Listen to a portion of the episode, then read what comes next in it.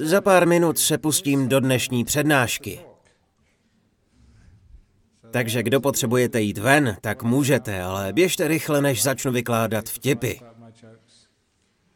Ti z vás, kdo můj špatný humor tolerujete, prosím, zůstaňte.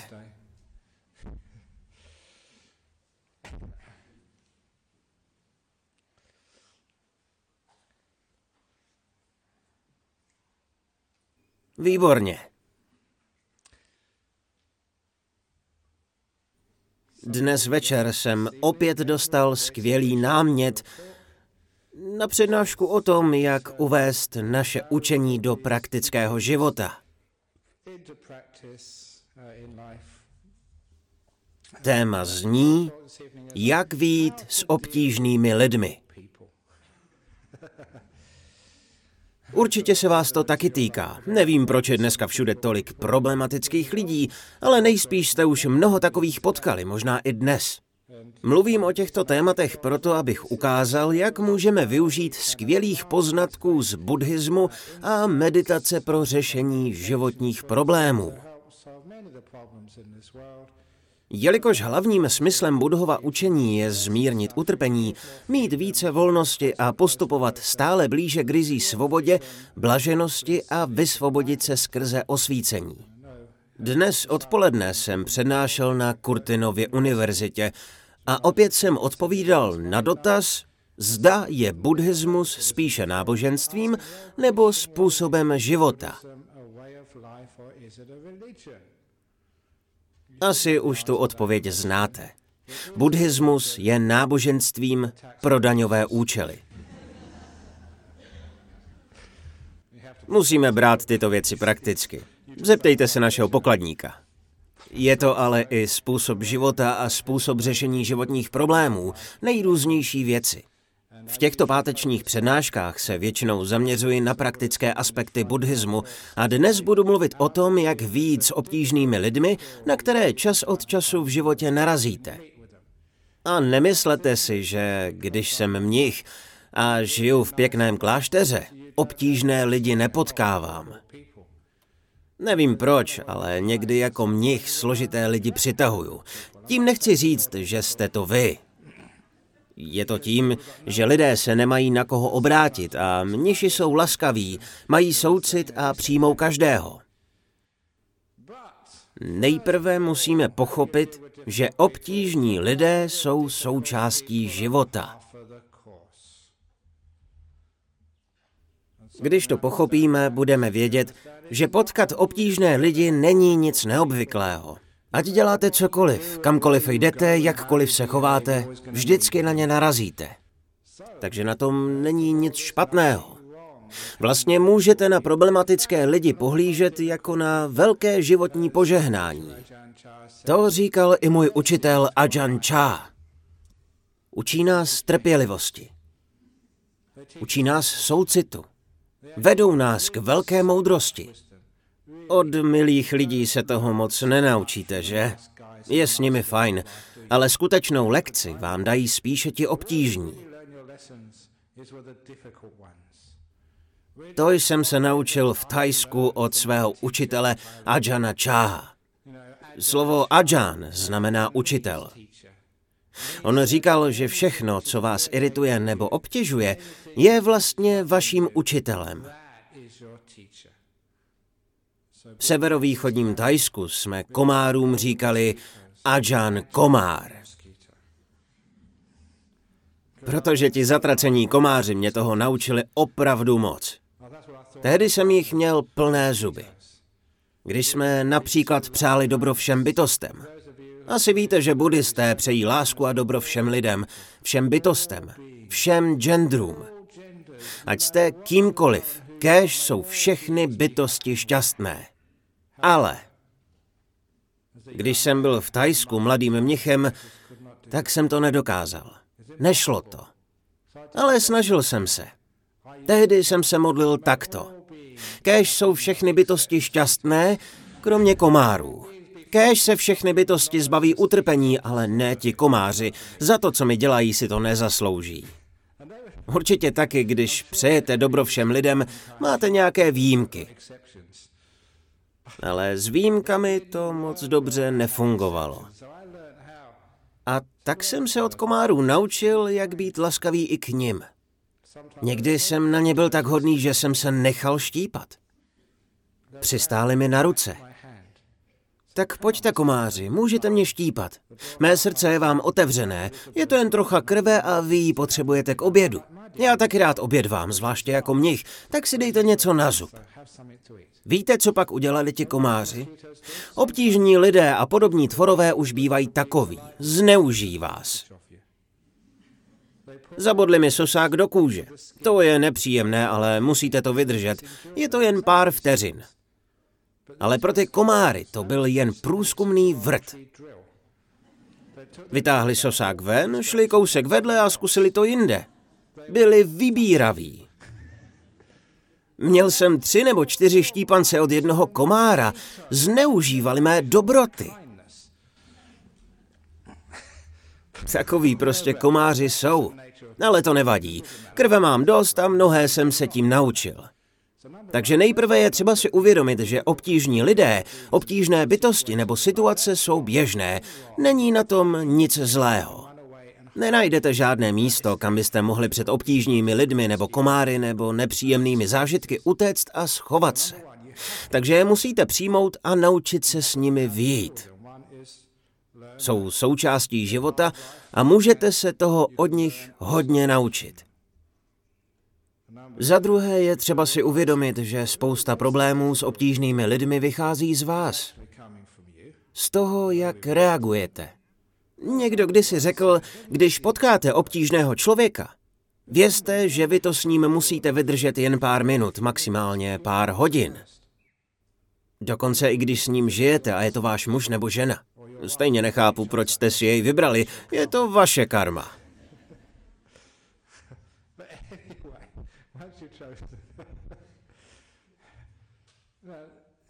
I když je to váš blízký člověk, jste s ním jen krátce. Ale on musí být sám se sebou celý den.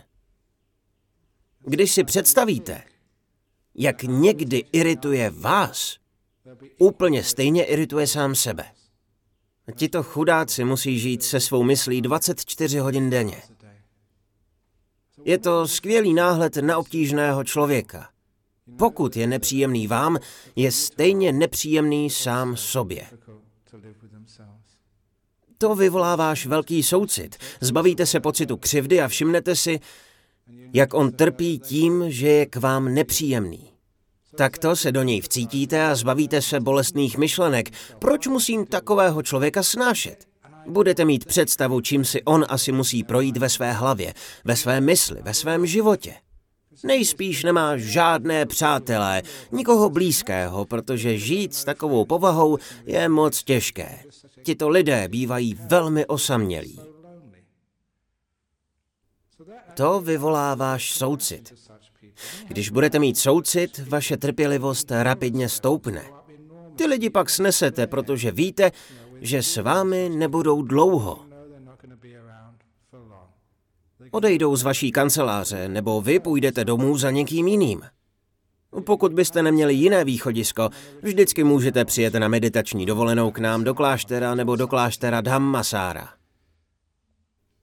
Vždycky jsou nějaké možnosti úniku, to je jedna možnost. Ale také chci, abyste věděli, že obtížné lidi můžeme někdy změnit. Je skvělé si uvědomit, že problémy, které máte vy nebo oni, jsou dočasné. Nejsou na věky. Je to jen obtížná životní etapa. Pochopitelně může trvat od narození do smrti, ale nakonec skončí. Není to navždy. Ale je fajn vědět, že tyto lidi lze změnit a pak vidíte, jak rostou. Když jsem byl učitelem, naučil jsem se skvělou psychologickou metodu, jak tyto lidi změnit, jak s nimi jednat. Odhalit příčinu jejich problematické povahy a posunout je k tomu, aby se naučili být laskavější, citlivější, méně nároční a aby nebylo tak těžké s nimi vyjít. Je skvělé, že to jde, ale jak? Dnes odpoledne jsem o tom mluvil na přednášce na Cortinově univerzitě. Asi před měsícem jsem měl silný zážitek v Singapuru, kam jsem byl pozván, abych promluvil na konferenci v Institutu duševního zdraví. Tamní nemocnice slavila významné výročí. Společně s mnoha psychologi, psychiatry, lékaři a profesory jsem tam jako mnich mluvil o duševním zdraví.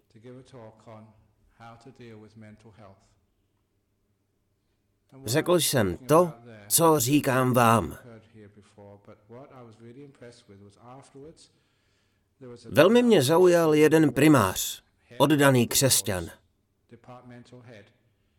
Pozval mě, abych jeho oddělení udělil buddhistické požehnání. Žádal mě, ať to nikde neříkám, ale teď jsem to provalil. Řekl mi, že moje názory mu dávají skutečný smysl a že tuto moudrost velmi respektuje.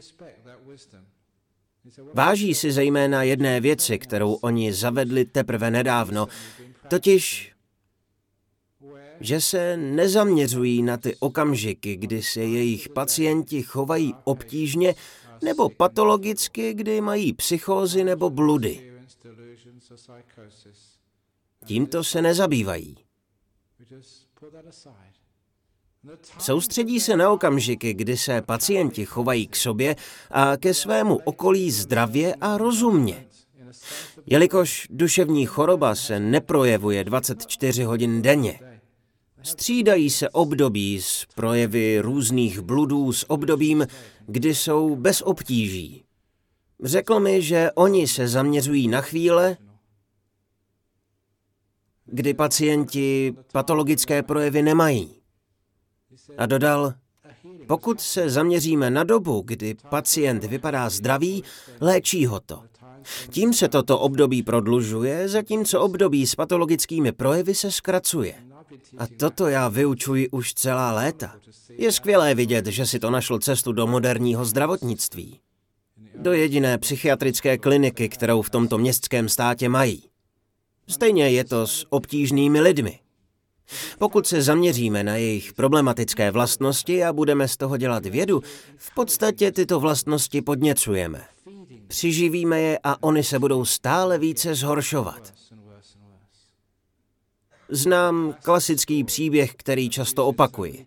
Pokud jste jej ještě neslyšeli, je dobré si to poslechnout. Pokud jej už znáte, můžete trénovat svou trpělivost s mnichem, který stále dokola opakuje stejné historky. Tak nebo tak, obojí se hodí. Je to skvělý příběh o démonovi, který přišel do císařského paláce. Démon vstoupil do císařského paláce, když byl císař pryč. A bylo to monstrum. Obrovský, ošklivý, hrůzostrašný démon. Vešel dovnitř a potuloval se palácem. Byl strašidelný. Byl hrůzostrašný. A všichni leknutím skoprněli. Ošklivý, nechutný, sliský démon. A tak mohl vkročit přímo do prostřed paláce a usednout na císařův trůn. Ale to už bylo příliš. Ministři a stráže vzali rozum do hrsti a začali křičet. Zmiz odtud, kdo si myslíš, že jsi? Tohle je trůn císaře a ne tvůj. Vypadni nebo uvidíš. Po těchto ostrých slovech se démon začal zvětšovat. Byl ještě větší, ošklivější, smrdutější a čím dál zprostší. To naštvalo ministry a vojáky ještě více. Vytáhli meče a palice, zatěli pěsti. Ale s každým zlým slovem, s každým nenávistným činem, dokonce s každou zlou myšlenkou se to monstrum o kousek zvětšilo. Bylo škaretší, hroznější, smrdutější a jeho slova byla horší a horší a horší. Tak to šlo dále nějaký čas, když tu se vrátil císař. To už byl démon tak velký, že zabíral polovinu trůního sálu. Byl obrovský, až karedý a hrůzostrašný. Neviděl jsem film Vetřelec, ale slyšel jsem, že ten vetřelec je prý dost strašidelný. Tak si představte něco tisíckrát horšího. Ani DreamWorks nedokáže vyrobit něco tak hrozného, jako byl tento odporný démon. A podle pověsti z těla toho démona vycházel takový smrad, takový puch, že i červ by se pozvracel. To už musí být něco, aby bylo červovi špatně. A mluva toho démona byla stále ošklivější. Mnohem horší, než byste slyšeli ve čtvrti Northbridge po prohře Eagles i Dockers. Tak to byl problém. Do paláce přišla skutečně obtížná bytost.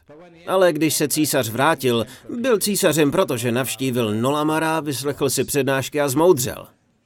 Pokaždé, když ten příběh trochu změním, trochu ho přikrášlím, abych mu dodal trochu jiný náhled. Císař tedy četl knihu Kráva, která plakala, kterou si můžete koupit v našem obchodě za 25 dolarů. Odpoledne jsem byl na podnikatelském sympóziu a přiučil jsem se trochu marketingu. Císař tedy řekl, Vítej, netvore. Moc krát ti děkuji, že jsi za mnou přišel. Proč jsi čekal s návštěvou tak dlouho? Stačilo pár laskavých slov a monstrum bylo rázem o trochu menší, méně ošklivé, méně páchlo a mluvilo mírněji. Všichni lidé v paláci si uvědomili svou chybu. Na místo zmizni odsud, co to děláš, sem nepatříš, začali říkat vítej. Někdo řekl, nechceš se napít? Máme pomerančový džus, čerstvě vymačkán. Vymačkaný, vymačkán, to je jedno. A nechceš něco k jídlu? Máme výborné kary kapsičky. Máme je tu dnes večer? Nevšiml jsem si. Máme taky sendviče. A někdo řekl, nechtěl bys pizzu? Můžu objednat. Pro tebe samozřejmě monstrózní velikosti. Někdo mu nabídl masáž nohou. Takto monstrózní nohu muselo masírovat alespoň deset lidí. Jiný se zeptal, nechceš čaj? Máme anglický, mátový, ten je moc zdravý. Nebo kávu, latte, cappuccino, brazilskou. Vůbec se v tom nevyznám, piju, co mi dáte.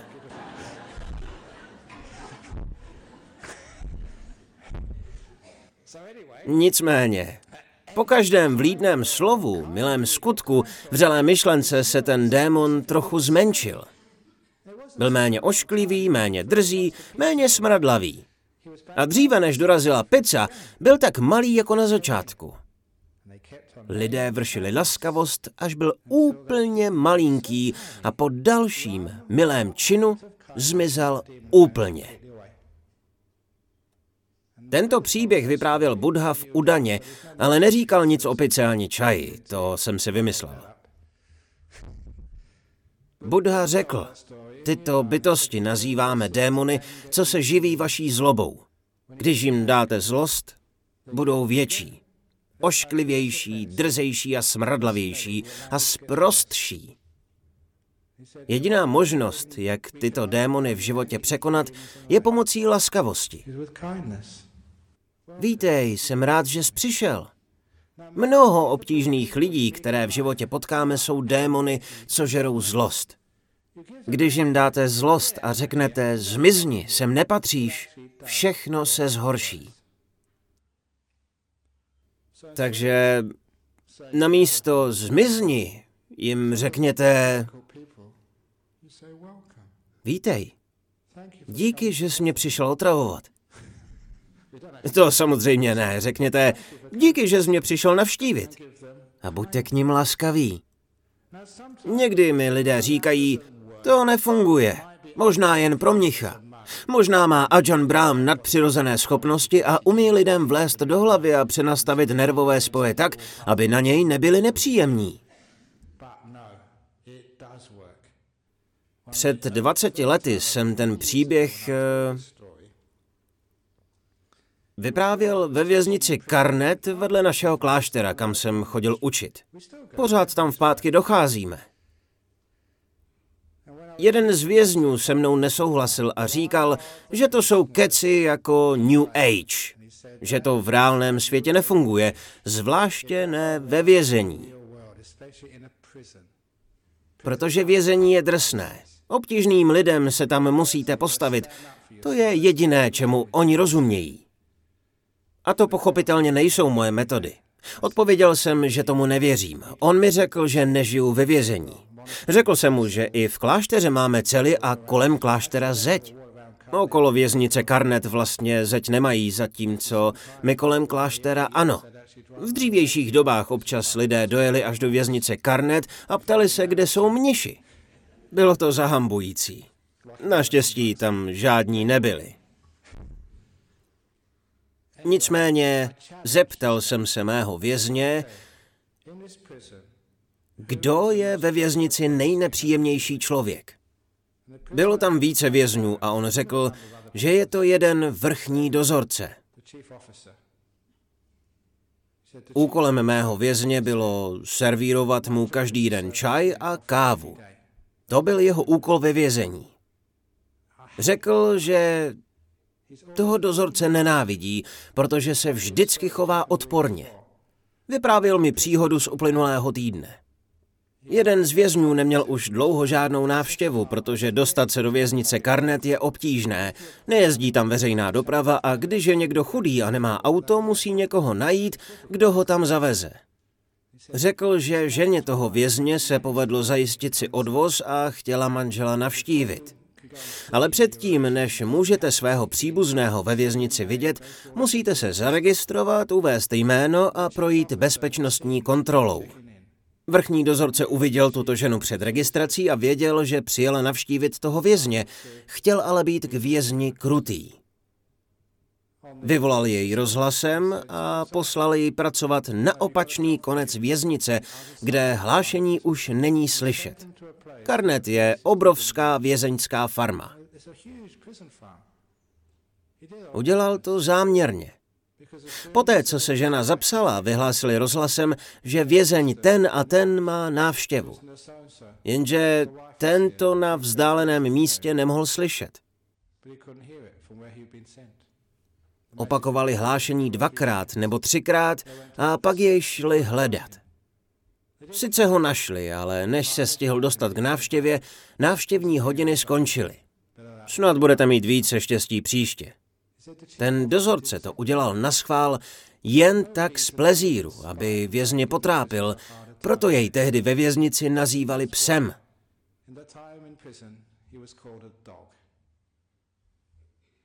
Můj vězeň mi řekl, že jej nenávidí. Opravdu hodně. Je tak nepříjemný. Nikoho nerespektuje. Z vězni nemluví, jen je ponižuje a jedná s nimi jako se špínou. Řekl jsem, super, to je výzva. Každý den, když s ním budete a budete mu servírovat čaj nebo kávu, buďte k němu milí. Nemyslím objímat jej rukama, to by byl malér, ale obejměte jej srdcem. Vždycky, když budete servírovat čaj nebo kafe, dejte do toho hodně péče a lásky. Zkuste mu připravit nejskvělejší lahodnou kávu, jakou dovedete. Zjistěte, co má rád. A pokaždé do toho dejte hodně lásky a soucitu. Klobouk dolů před tím vězněm, opravdu to zkoušel. Jeden týden. Příští týden jsem se jej ptal, jak to jde. Říkal, že je to úplně marné. Opravdu se snažím být k tomu chlapovi laskavý, moc se snažím dělat mu skvělý čaj nebo kafe, ale on mě vždycky ignoruje. Jako bych vůbec neexistoval, jako bych byl horší než šváb. I švábovi řekne zmizni, ale mě ne. Řekl jsem mu, ať pokračuje. Myslím, že to trvalo asi dva měsíce. Musel jsem ho povzbuzovat a trochu i nutit, ale pak se ledy prolomily. Jednou jsem přišel a on se už nemohl dočkat, až mi to řekne. Řekl, že udělal tomu dozorci úžasné kafe se smetanou, přesně takové, jaké má rád. A k tomu se mu povedlo sehnat jeho oblíbené sušenky. A řekl mu, prosím pane, tady je vaše káva. A sehnal jsem pro vás i speciální sušenky, které máte rád. A ten bachař řekl, eh. Zabručel. Ledy se prolomily. To bylo poprvé, kdy Bachař uznal, že tento vězeň vlastně žije a dýchá. To zabručení bylo fakt vzrušující. Byla to trhlina ve zdi. A měl jsem pravdu. O pár týdnů později se mému vězni povedlo sehnat speciální čaj a sendviče a nabídl je dozorci a ten bachař pes se otočil a řekl děkuji vám. Když mi to vězni líčili, hleděli na mě a říkali, nemáte ponětí, jak funguje vězeňská šeptanda. Ta zpráva se šířila do každé věznice v zemi. Bylo neuvěřitelné, že tento dozorce mohl poděkovat vězni. Sásku jsem vyhrál. Věděl jsem, že nakonec vyhraju. Dokonce i takového psa můžete změnit na mazlivé štěňátko pomocí spousty laskavosti. Obtížné lidi lze změnit. Jen to chce spoustu trpělivosti a laskavosti. Možná to nedokážete, protože je to pro vás příliš. Proto musíte znát své limity. Ale pokud do toho dáte vše, podaří se to. I ti nejobtížnější lidé se mohou stát vašimi nejlepšími přáteli. Někdy stojí za to to zkusit. Například v práci. Buďte tam k lidem laskaví. Ale když vám to oplatí zlem, uvědomte si své hranice. Pokud musíte utéct, fajn. Pokud s nimi chcete mluvit a vysvětlit jim, jak se cítíte, použijte to, o čem jsem mluvil dnes na konferenci. Klasickou sendvičovou metodu. Pokud musíte někomu říct, že je na vás nepříjemný, že vám zasahuje do vašeho prostoru, není dobré vyhrknout negativní věci rovnou. To nikdy nezabere. Když chcete s někým promluvit o obtížném tématu a kritizovat jej za to, že vám dělá problémy, použijte sendvičovou metodu. Nejprve dvě nebo tři pochvaly. Jste moc fajn člověk, jste pracovitý, pěkně se oblékáte. Cokoliv. Něco, čím jej pochválíte. Teprve pak mu to řekněte. Stejně jako když chce někdo kritizovat mě. A Johne Bráme, jste moc milý mnich, chodíte mezi nás a dáváte inspirativní přednášky. Když mi to řeknete, tak se otevřu. Cítím, že mě máte rádi a budu vás poslouchat. A pak dodáte výtku. Jen ty vaše vtipy jsou někdy nemístné, ale vím, že se dobře staráte o kláštera naše buddhistické společenství. Nakonec mě pochválíte. Pokud obalíte kritiku spoustou chvály, lidé budou naslouchat. Takže pokud budete jednat s obtížným člověkem a potřebujete mu něco vážného říct a chcete, aby naslouchal problémům, které s ním zažíváte, prosím, nejprve jej pochvalte. Buďte na jeho straně. Pak bude vědět, že na něj neútočíte. Představte si sebe. Přece chcete totéž, když někdo kritizuje vás, protože taky jste někdy nepříjemní, není to tak? Vždycky za to může někdo druhý, ale někdy i my sami děláme problémy druhým. Kdybych já chtěl pokárat vás, udělal bych to takhle. Nejprve bych vás pochválil, mazal med, ukázal vám, že si vás vážím a záleží mi na vás. Pokud někoho kritizujete rovnou, cítí to jako nepřátelství. Proč mi něco takového říká? Co pak nevidí, jak moc pracuju a kolik mám problémů? Když vás někdo napřímo kritizuje, začnete se bránit, ospravedlňovat a toho druhého neposloucháte. Nepřijmete to. Za to, když se cítíte akceptován a oceněn, když si vás váží, pak se otevřete. A v tu chvíli může přijít kritika a nakonec zase pochvala. Mám vás opravdu rád, moc vás vážím. Děkuji, že jste kým jste. Pak lidé skutečně poslouchají. Lidé si často ani neuvědomují, že jsou k vám nepříjemní. Zdá se to divné, ale oni si myslí, že jsou přátelští. Myslí si, že jsou jen sví nebo vtipní a tak podobně. Někdy potřebujeme zpětnou vazbu, abychom pochopili, co vlastně děláme, jak se chováme. Vzpomínám si, jak jsem jednou, asi před 32 lety, hrál s kolegou mnichem takovou hru. Sedli jsme si a napsali, co si jeden o druhém myslíme, a pak si to vyměnili. Bylo neuvěřitelné slyšet, jak mě jiný člověk vnímá. Bylo to úplně něco jiného, než jsem předpokládal, že si o mě myslí. A stejně tak i naopak. To, jak vnímáme vztah jeden k druhému, není to, jak o nás smýšlí druzí. Takže lidé někdy nevědí, že jsou k vám nepříjemní a potřebují zpětnou vazbu. Ale musíte to udělat sendvičovou metodou, ve správnou dobu, na správném místě a pak kritiku přijmou. A mohou se i změnit. Ale jak? Dejte pozor, aby se neocitli v situaci, která v nich probouzí jejich problematické vlastnosti. Jedním z důvodů, proč lidé bývají nepříjemní, je to, že jsou příliš vystresovaní. Máte-li stres v práci, nesete si ho domů a jste nerudní na lidi doma. A pak, jelikož máte problémy doma v rodině, jakmile přijdete do práce, jste v napětí ještě dříve, než začnete pracovat. Zacyklíte se v negativitě a stresu. Do té míry, že je nutné problém řešit, ať už v práci nebo doma. A naučit se zbavit stresu. Hodně pomůže krátká meditace. Znáte to přirovnání, jak těžká je ta sklenice? Čím déle ji držím, tím se zdá těžší. Když ji budu držet pět minut, ruka bude bolet. Deset minut a bude hrozně bolet. Když ji budu držet půl hodiny, budu moc hloupý mnich. Tak co mám dělat, když začne být těžká? Na pět minut ji odložit. Pokud mi nevěříte, zkuste si to doma. Funguje to. Po pěti minutách ji zase zvednu a je mnohem lehčí. Má pořád stejnou hmotnost, ale zdá se lehčí, protože jsem odpočatý. Váš stres nemá nic společného s tím, kolik máte práce. Kolik máte povinností nebo úkolů, to není příčina stresu. Příčinou stresu je to, že když toho máte moc, neumíte se zastavit.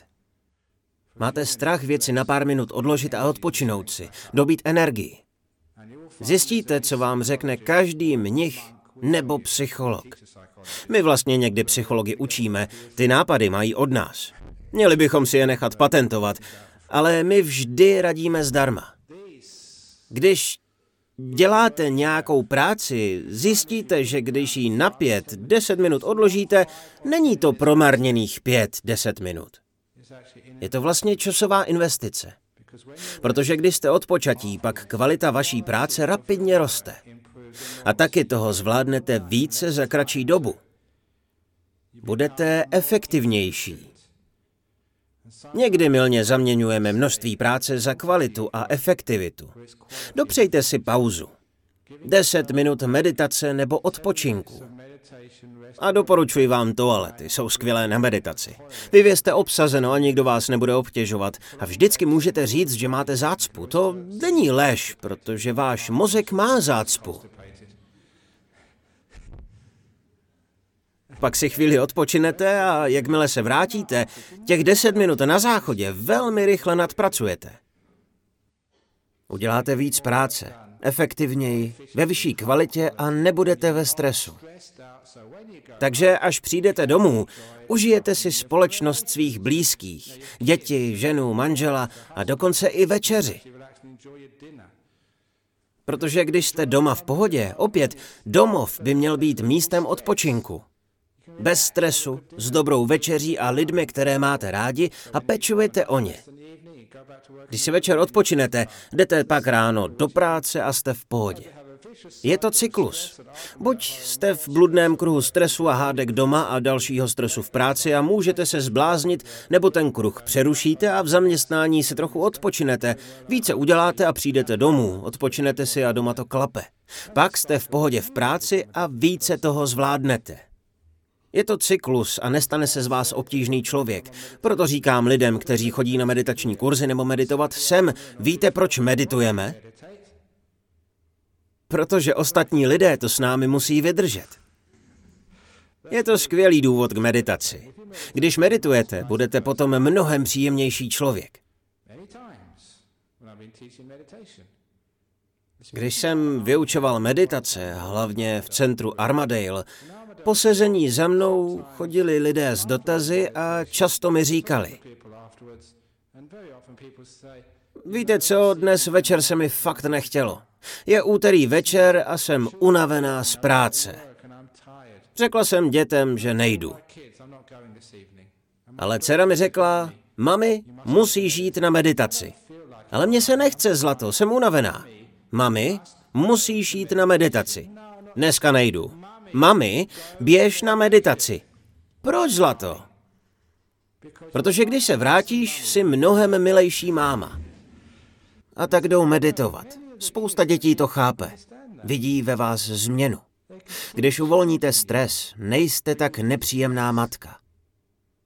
Nebo otec nepříjemný na své děti.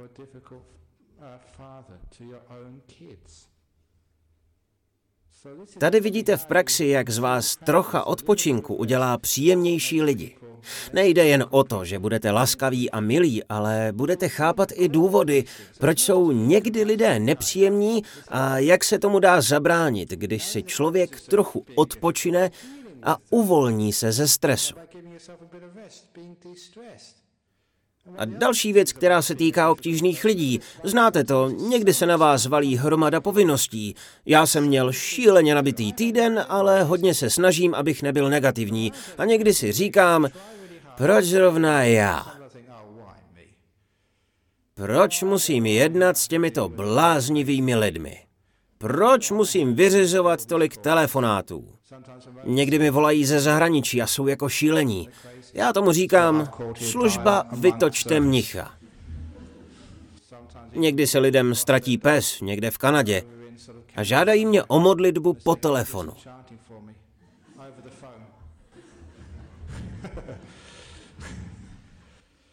Před třemi nebo čtyřmi týdny jsem byl v Japonsku a to je technologicky velmi vyspělá země. Možná bychom mohli udělat sbírku na pořízení robotického mnicha, kyborga. Mohl by vypadat jako já, oblečený v rouchu, a když budete chtít modlitbu, vložíte sponzorský dar do otvoru, zmáčknete tlačítko a dostanete požehnání. Nebo když nebudu v pátek ve své kůži, postavím tu robota, vložíte CDčko s oblíbenou přednáškou, zmáčknete tlačítko a nikdo nepozná rozdíl.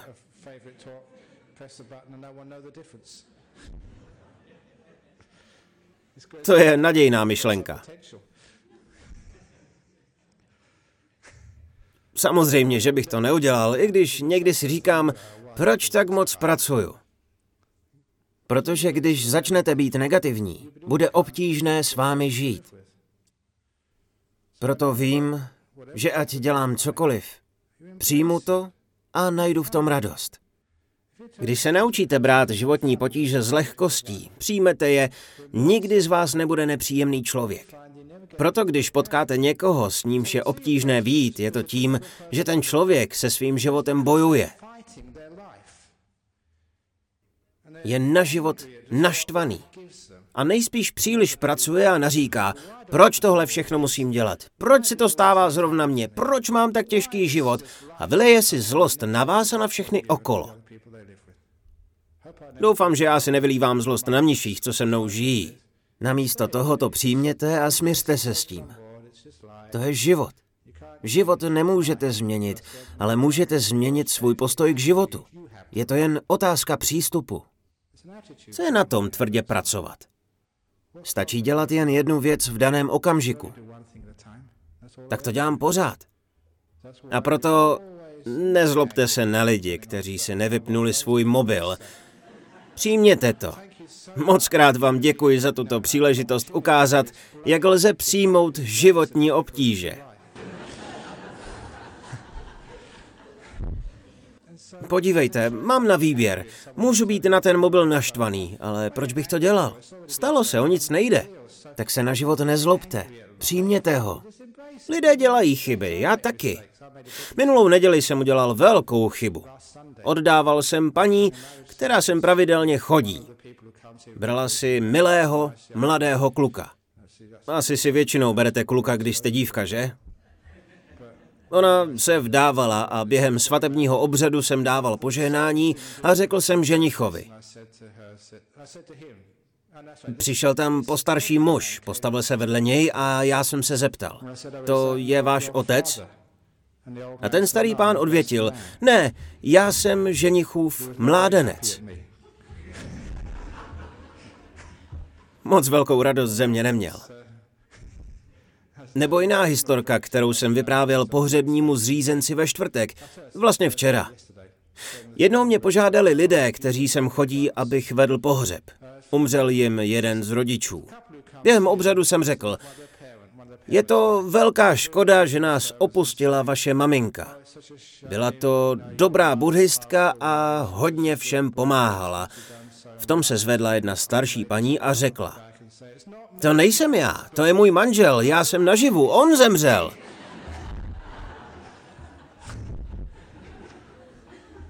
Takže já dělám často stupidní chyby. Ale když udělám hloupost, namísto, abych se kvůli tomu cítil nepříjemně a ve stresu, zasměju se tomu. Dokonce se snažím sezbírat všechny svoje omily, abych vám je mohl vyprávět a mohli jste se zasmát. Když uděláte hloupost, je to skvělá šance někoho rozesmát. Jak říká jedno přísloví, když uděláte hloupou chybu a lidé se smějí, smějte se taky. Pak zjistíte, že svět se nesměje vám, ale s vámi. Tak se hloupostem života a hloupým chybám zasmějme. Tímto způsobem věci přijmeme, i ty těžké, a nestaneme se obtížnými lidmi. Ať se vám stane cokoliv, vždy to lze přijmout a zvládnout. Jakmile se to naučíte, nebudete dalším člověkem, s nímž je těžké výjít. Tím obtížným člověkem vždycky bývá někdo druhý, že? Ale ať je to kdokoliv je jako my. Takže když se sami naučíme, jak nebýt nepříjemní, můžeme tuto dovednost předat dál nemít na život takové nároky, ale zaujmout mnohem smířlivější přístup. Když nás potká nějaký problém, budeme vědět, co dělat. Jak použít sendvičovou metodu. Pak budeme umět žít s druhými lidmi v míru. Ale jak už jsem zmínil, tím nejobtížnějším člověkem ve vašem životě není proklatý šéf ani váš manžel, dokonce ani tchýně. Kdo se mi řekl, že slovo tchyně je v angličtině přesmička? Když přeházíte písmena, vyjde vám paní Hitler.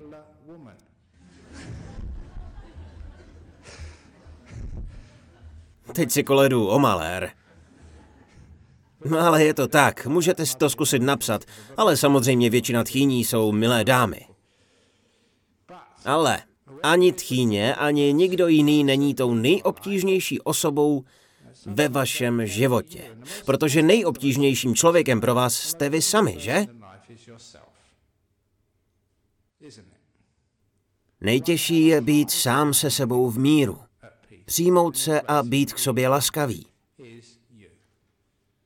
Je důležité si to uvědomit a ze všeho nejvíc se naučit žít s tím obtížným já. Proč je to tak těžké?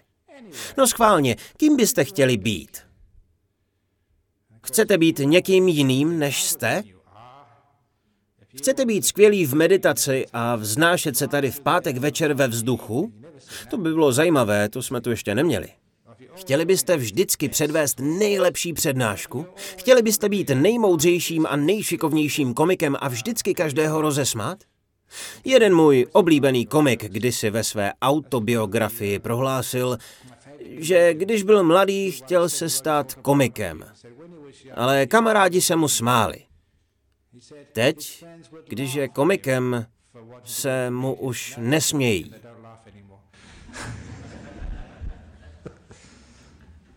Říkal ještě jeden vtip.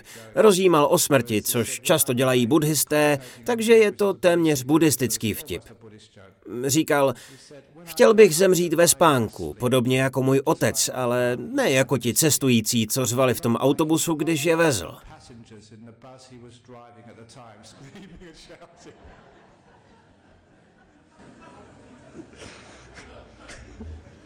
To je dobrý vtip.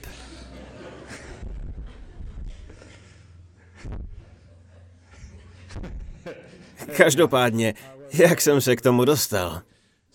Když budete laskaví sami k sobě a přijmete se, naučíte se nebýt si nepřítelem. Nebýt nepříjemní sami na sebe. I já mám své nedostatky a všichni jste je tady mohli v uplynulých 20 letech sledovat.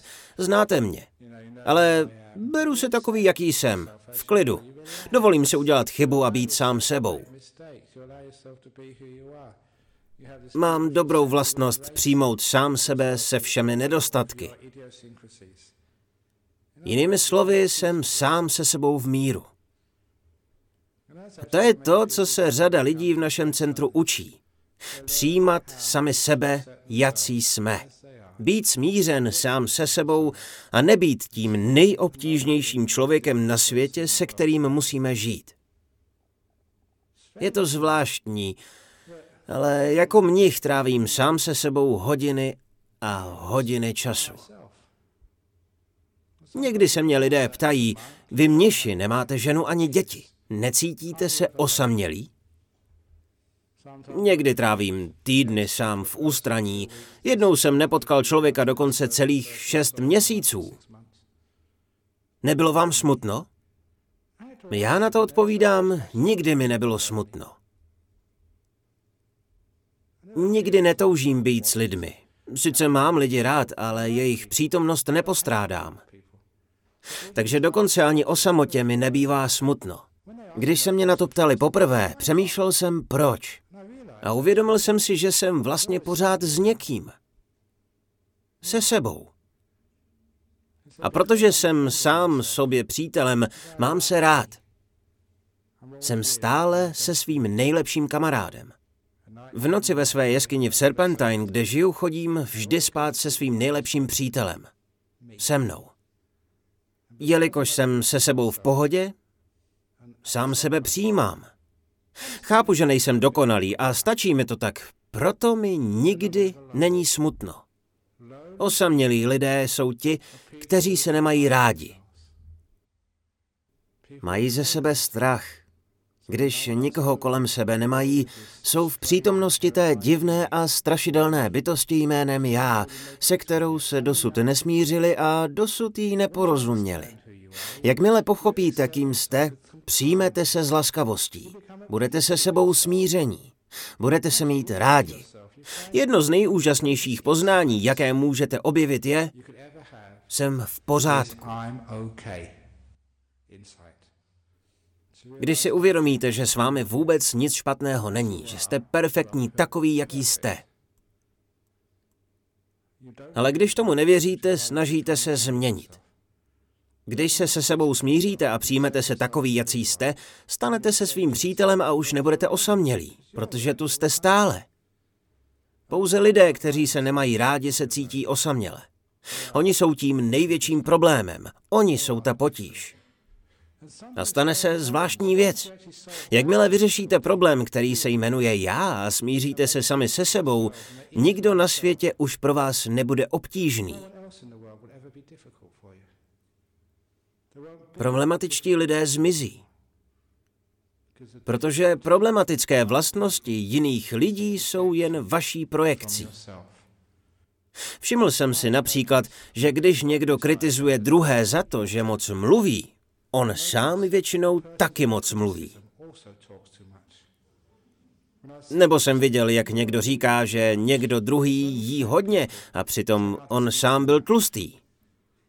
Je zajímavé, že lidé kritizují vlastnosti, které sami mají. Nemají je rádi a promítají je na druhé. Je to častý psychologický rys, takže jediný důvod, proč vám někdo druhý připadá nepříjemný, je to, že jste nepříjemný sám sobě. Pokud tedy vyřešíte tento problém a smíříte se se sebou, budete v pohodě. Přijmete se. Pak zjistíte, že budete schopni přijmout téměř každou bytost. Jelikož jsem mnich, smířil jsem se se sebou už dávno. Občas ze mnou chodí blázniví nebo hloupí lidé, jindy zase mluvím s moudrými a krásnými lidmi. Všichni jsou krásní, jsou prostě takoví, jací jsou. Já respektuji každého. Chodím do věznic a tam potkávám různé křiváky. Mluvím s politiky a z vnějšku vidíte ty stejné křiváky. Pardon, ve skutečnosti takový nejsou. Jsou to jen lidé, snaží se jak nejlépe umí, ale i oni mají své nedostatky. Jakmile začnete vnímat lidi takové, jací jsou a budete je takto brát a přijímat, problematický člověk už pro vás nebude existovat. Vzpomínám si na jednu paní.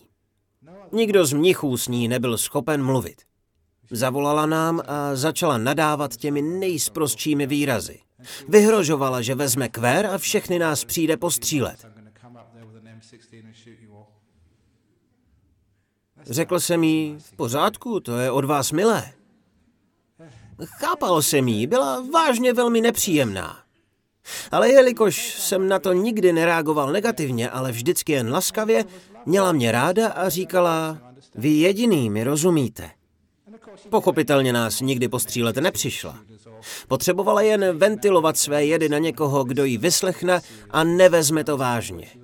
Chápal jsem, že její problémy pramení z životní bolesti a jako takovou jsem ji akceptoval. Ona se pak sklidnila a vyprávěla mi o svém životě. Těžkém a plném bolesti. Ta paní nebyla žádný problém. Nebyla na obtíž. Jelikož jsem rozuměl sobě, měl jsem pochopení i pro ní. Takže takzvané obtížné lidi můžete i sklidnit, pokud se naučíte sklidnit sebe. Nikdo na světě pak už pro vás nebude obtížný. Tito lidé pak přestanou projevovat své špatné a nepříjemné návyky. Když je upokojíte a přijmete s klidem, nebudou cítit potřebu projevovat své dysfunkce. Podobně jako v té nemocnici se zaměříte na jejich lepší stránku. A ty pěkné vlastnosti budou růst. Tak to můžete dobře vycházet s obtížnými lidmi. Ale nejen s obtížnými lidmi, i s vlastními problémy a těžkými situacemi, které nás stále potkávají. Například vám zruší let, protože letiště v Bangkoku je zavřené. Skvěle, můžete zůstat déle v Perthu. A co ti, kteří se nedostanou z Bangkoku? Je to nádherné město. Můžete si o dva dny prodloužit dovolenou a šéf vám to nemůže vyčítat. Proč si vždycky děláme potíže namísto toho, abychom si život plně užili? Život neběží podle vašich představ? Skvělé, výborně.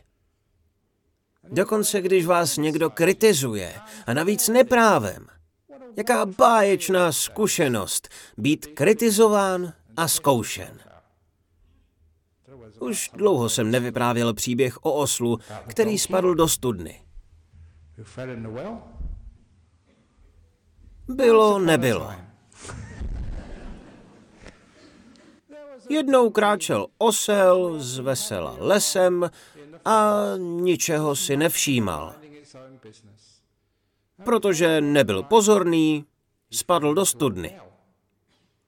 Studna byla vyschlá a tak se neutopil. Ani se moc neporanil, jen pár šrámů a modřin. Ale když se probral, zjistil, že je na dně studny. A nemůže nahoru, protože osel neumí šplhat. A tak jediné, co osel uměl, bylo volat o pomoc, aby si ho někdo všiml, jinak by tam umřel hlady. Začal křičet. Neumím křičet jako osel, asi teď chápete, že jsem nejspíš v minulých životech oslem nebyl. Lidé, kteří imitují hlasy zvířat, zřejmě byli v minulých životech zvířetem, ale já oslem nebyl, takže nejlepší, co dokážu, je... Osel stále křičel. Po pár hodinách ho někdo konečně uslyšel. Byl to místní farmář. Řekl si, co to je za rámus? Šel se podívat a vidí. Pro boha, osel spadl do studny. Ale ten farmář osla vůbec neměl rád. Osel mu vždycky pojídal úrodu a byl tvrdohlavý. Nikdy neudělal to, co farmář chtěl. Farmář si uvědomil, že ta studna je velmi nebezpečná. Někdo by do ní mohl spadnout, nějaký člověk. Dostal skvělý nápad, jak se současně zbavit nebezpečné studny i osla. Vzal lopatu a začal házet do studny hlínu. Byl to krutý farmář. Toto je ale špatná karma. Když budete dělat špatnou karmu, přinese vám to zlé následky, což uvidíte v příběhu později.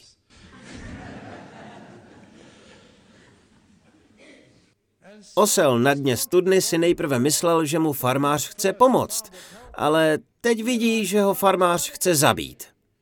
Háže na osla hlínu. Když to osel pochopil, křičel čím dál hlasitěji. To ale farmáře nezastavilo. Házel na osla další a další hlínu a chtěl zaházet studnu a pohřbít osla zaživa. Po chvíli osel stichl. Nic už neříkal. Farmář si pomyslel. Zabil jsem ho. Pohřbil jsem ho. Je kaput. Házel další hlínu. Ale osel nezemřel. Ten osel určitě v minulém životě chodil do našeho centra v Nolámára a dostal nápad. Byl to chytrý osel, nikdy osly nepodceňujte. Jeho myšlenka byla taková. Namísto, aby si stěžoval, že lidé na něj házejí bláto, otřepal ze sebe hlínu, zadupal ji a zjistil, že je o centimetr výš. Po další lopatě hlíny se zase otřepal, zadopal ji a byl zase o kus výše. S každou lopatou hlíny byl čím dál blíže k povrchu. Farmář se domníval, že osel je mrtvý, vůbec ničeho si nevšiml a pořád házel hlínu, až najednou ze studny začaly vykukovat oslí uši. Šup, šup, šup, otřepat a zadupat. Až najednou ze studny vykoukla oslí hlava. Dříve než si to farmář uvědomil, osel se dostal na povrch, vyskočil ze studny a zakousl se farmáři do zadku. Ne proto, že by neměl farmáře rád, ale proto, aby mu předvedl zákon karmy. Byl poslem zákona příčiny a následku. Osel pak utekl. Tak to se zachránil. Poučení z příběhu. Vyprávěl jsem to politikům, dokonce i prezidentovi Sri Lanky před pár lety a jemu se to líbilo, protože na politiky se pořád hází špína. Otřepat se, zadupat a jste morálně o trochu výš. S vámi je to stejné. Když vás někdo kritizuje, manžel vám řekne, že nejste pěkná, ví mu, že je hloupý, cokoliv. Prostě se otřepejte, zadupejte to a budete blíže k okraji studny. Takto jednáme s obtížnými lidmi. I mě někdy lidé osočují, že jsem líný a nemám pořádnou práci. Říkám jim, že v této době hospodářských potíží jsem uvolnil pracovní trh, abyste vy mohli mít práci a já vám nepřekážel. Nebo když mi vyčítají, že se bojím jít do vztahu a mít děti, odpovídám, že přispívám k uhlíkově neutrální planetě. Protože děti zvyšují uhlíkovou stopu. Takže tím, že žiju v celibátu, pomáhám ke snížení populační exploze. Když vás někdo kritizuje, můžete to vždycky obrátit, otřepat se a nemáte pak dojem, že vám dělá ze života peklo. Pouze vy sami si děláte život těžký, nikdo jiný. V podstatě nic jako obtížný člověk neexistuje, kromě vás samotných. Takže když se srovnáte, smíříte sami se sebou, zjistíte, že všechno ostatní ve vašem životě bude také v klidu. Všichni obtížní lidé budou prostě jen lidé. Lidé jsou jen a jen lidé. Komáři jsou jen a jen komáři. Osly jsou jen a jen osly. Farmáři jsou prostě jen farmáři. Tak to lze víc obtížnými lidmi. Děkuji vám za pozornost. Takže, kdo bude tím prvním obtížným člověkem s dotazem? Nějaké otázky nebo připomínky? To je dobrá metoda, jak zarazit dotazy. Tím, že spojíte s obtížným člověkem. Že? Máte dotaz?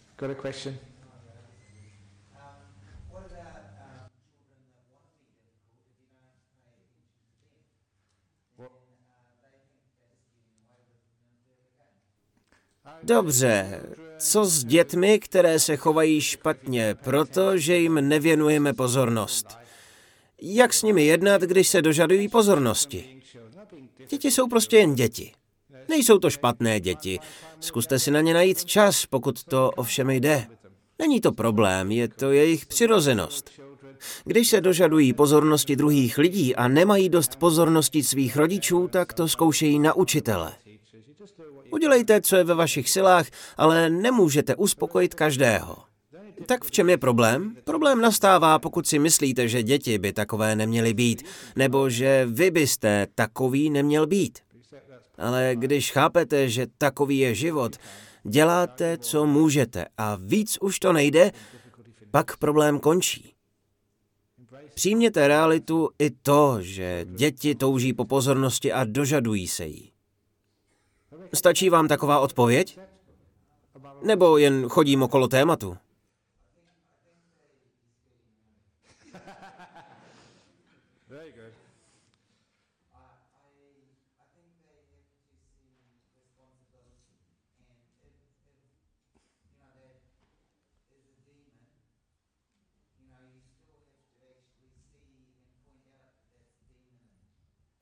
Měli byste jim ukázat, že je v nich démon v tom smyslu, že ubližují druhým lidem. To by měli vidět. Měli bychom jim to ale ukázat zajímavým způsobem. Někdy nemáme možnost jim to v danou chvíli předvést. Jsme unavení nebo se musíme věnovat i jiným dětem ve třídě. Zkuste si udělat čas a promluvit s nimi později o samotě. Vzpomínám si na zesnulého opata Placida z kláštera New Norsha, byl to můj dobrý přítel. Nedávno jsem mu byl na pohřbu. Byli jsme jednou na konferenci na UWA a otec Frank Brennan, jezuitský kněz, měl dotaz. Říkal, pracuji na vysokých školách a v pohodě vycházím z buddhisty, hinduisty, židy, se všemi náboženstvími. Jediný, s kým mám problémy, jsou fundamentalisté, charismatičtí křesťané. Ptal se opata Placida. Co byste mi poradil, jak jednat s charismatickými křesťany, se skutečnými potížisty? Opat Placid odpověděl, vytáhněte je ven, pěkně po jednom.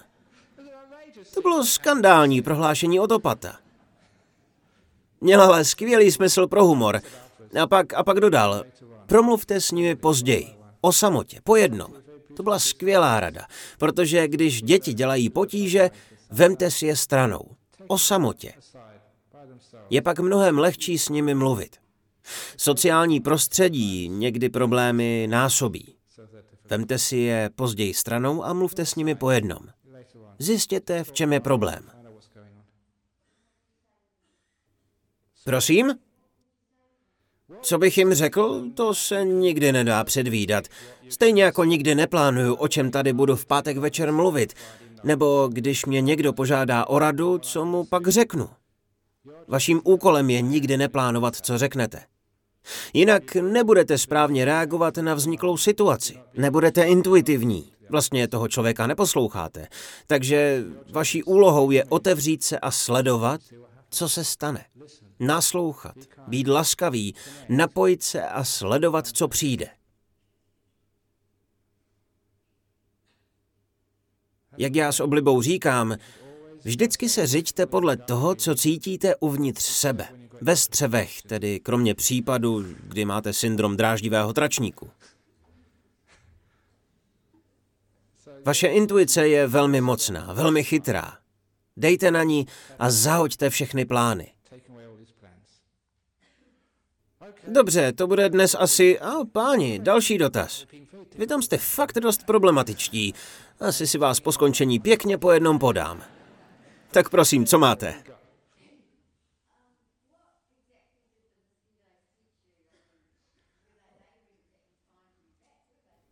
Komáři mě naučili, že je báječné být tady v Austrálii, kde jich tolik není. Ne, naučili mě méně reagovat. Protože když jsem je nechal být, tak po mně moc nešli. Čím více jsem reagoval, tím více jich bylo. Teprve později jsem zjistil, že komáry přitahuje oxid uhličitý, který z nás vychází. Čím silnější je váš metabolismus, tím jasněji svítí neonový poutač pro komáry s nápisem Buffet Ajana Brahma, přijďte si pochutnat. Ale když jsem se úplně uvolnil a nestaral se o ně, můj metabolismus se zpomalil. Stěšil a sklidnil jsem se a tím kleslo množství oxidu uhličitého, které moje tělo vypouštělo a komáři mě nakonec nemohli objevit. To mi dalo skvělou lekci. Čím více si děláte starosti, tím více je přitahujete. Čím více to necháte být a jste v klidu, tím méně viditelní pro komáry jste. Naučili mě nedělat si starosti, i když mě něco irituje. Chápat, že život někdy je otravný. A to jediné, co můžete dělat, je nechat to být. Nebojovat s tím a ty nepříjemné věci zmizí. Doslova. Tohle mě naučili komáři, jsou to skvělí učitelé. Čím více jsem s nimi válčil, tím více jich přišlo. Výborně, to už je dnes všechno. Děkuji vám za účast. A ještě tu máme pár oznámení. Předávám slovo Aně z našeho vedení, která teď zastupuje Rachel během její nepřítomnosti, aby vám řekla pár informací.